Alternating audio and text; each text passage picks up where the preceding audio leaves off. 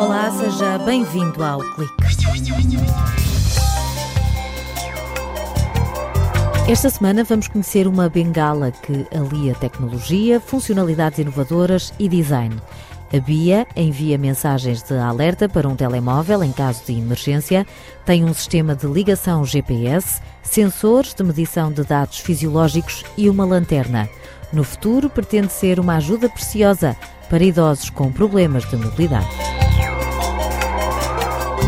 Pôr o telemóvel, o televisor ou o tablet em diálogo e conseguir interagir com cada um destes dispositivos através de voz ou de toque.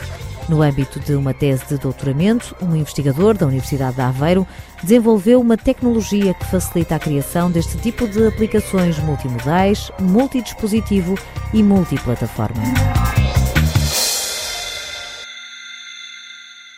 Com uma licenciatura em Engenharia Biomédica e a fazer um mestrado em Engenharia e Design de Produto, Ana Fernandes queria construir uma ponte entre estas duas áreas.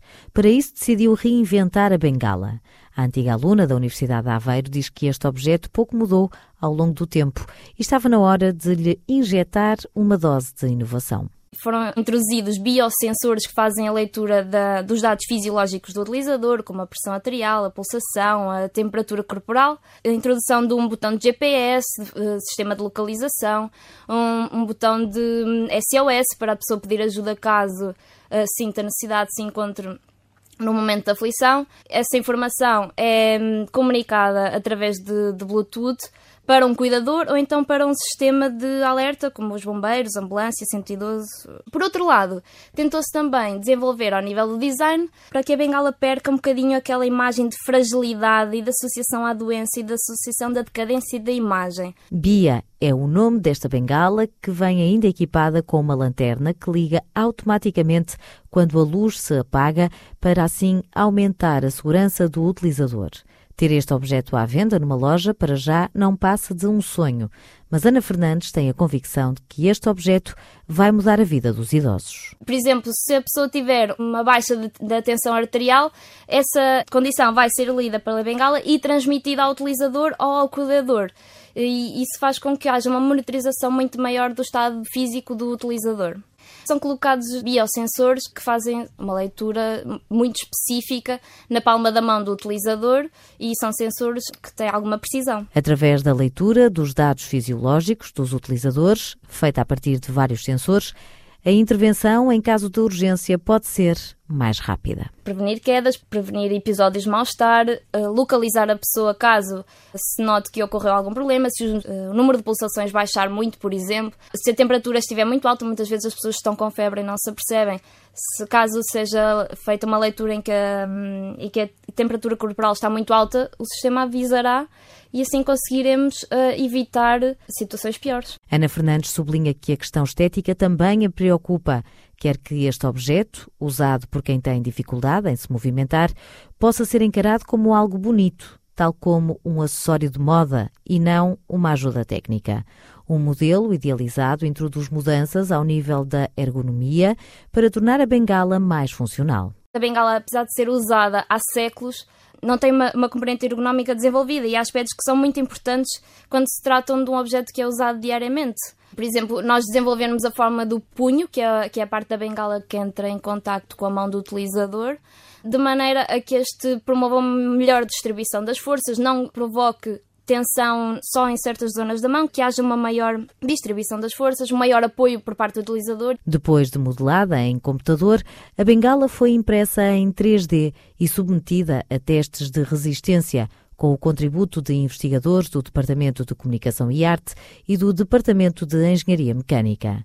Há ainda muitas etapas pela frente, mas nem os materiais serão escolhidos ao acaso. A parte do punho seria feita uma espécie de um silicone, porque precisa de ser um material que seja confortável para a mão, que não conduza à corrente elétrica, porque temos lá um sistema elétrico, temos lá sensores, temos lá uma bateria. Precisa de ser um material que seja biocompatível, sobretudo seja confortável ao utilizador, que não escorregue. A parte da vara foi projetada para ser em madeira de freixo, que é uma madeira muito incidente em Portugal e que se torna assim um objeto que é hum, ambientalmente responsável. Ana Fernandes aguarda agora financiamento para continuar a desenvolver esta bengala e pô-la à prova dos futuros utilizadores.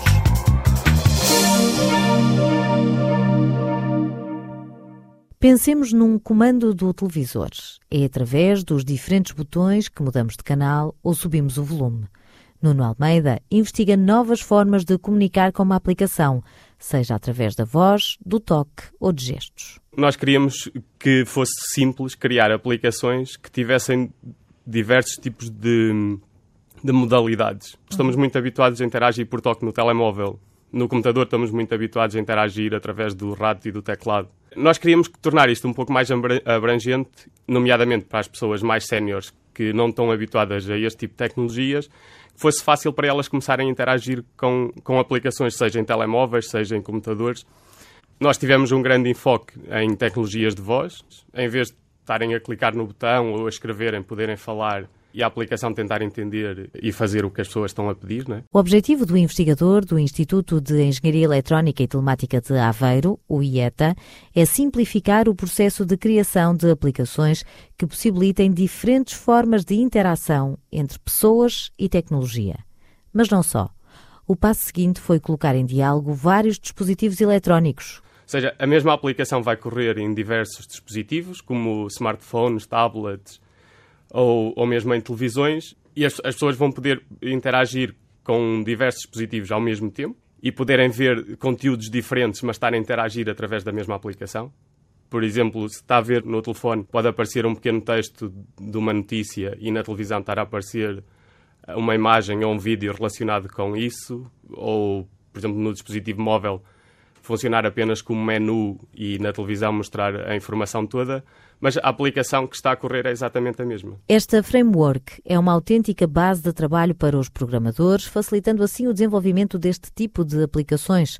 O conceito já foi testado com os idosos. Foi criado um assistente pessoal que permitia o acesso a redes sociais e a ver e-mails e através de interação por voz e por toque.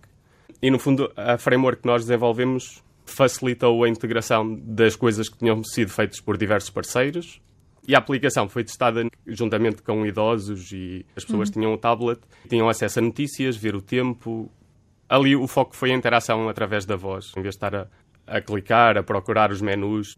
Eh, chegava lá e podia dizer abrir os e-mails. E depois abria uma lista de e-mails e depois ele podia dizer ler o primeiro, ler o segundo. Inclusive a aplicação podia ler o e-mail em vez de mostrar só na, no dispositivo. Nuno Almeida cita outros cenários em que estas aplicações multimodais podem ser úteis. Eu ter, no, por exemplo, no, no telefone a lista com as notícias todas e na televisão mostra-me a notícia. Ou, por exemplo, um vídeo, um vídeo ou uma imagem. Eu, eu no telemóvel vejo a, a tenho a lista, o título? o título e seleciono a primeira. E na televisão aparece o vídeo ou a, ou a imagem. E aqui carrego na segunda e na televisão aparece logo a segunda. Ou seja, não tem que estar a voltar o atrás. O telemóvel tem... pode ser usado como usamos hoje em dia o comando? Por exemplo, por exemplo numa reunião onde, onde existem vários intervenientes e queremos analisar um conjunto de dados, cada pessoa tem um, ou um tablet ou um, ou um, um telemóvel, um telemóvel no, no seu dispositivo, os dados que quer dar foco e ao selecionar toda a gente vai ver o que ele está a selecionar ou, ou a focar. Uhum. A equipa da Universidade de Aveiro está agora a usar esta plataforma numa casa inteligente. O que nós fizemos foi a framework que facilita a criação deste tipo de aplicações. É como se fosse um manual de instruções para, para que pudessem fabricar aplicações tendo em conta cada um dos cenários, é isso? Um manual de instruções e a base para começar as coisas. O, o que nós temos é, é a plataforma que permite fazer aplicações que depois fazem algo. Aqui vamos ter dispositivos espalhados pela casa e o que nós estamos a fazer é integrar a nossa framework de forma a que os dispositivos já estejam todos em comunicação e eu consiga mostrar informações em diversos espaços da casa e recolher coisas. Portanto, a casa vai ter vários sensores, está tudo ligado ao Wi-Fi para que possam dialogar entre si. Sim. Este trabalho de doutoramento valeu a Nuno Almeida uma prenda de Natal antecipada. O investigador do IETA conquistou o primeiro lugar no Fraunhofer Portugal Challenge 2017. Chega ao fim esta edição do Clique. Votos de um Feliz Natal. O último programa do ano espera por si no próximo sábado. Até lá.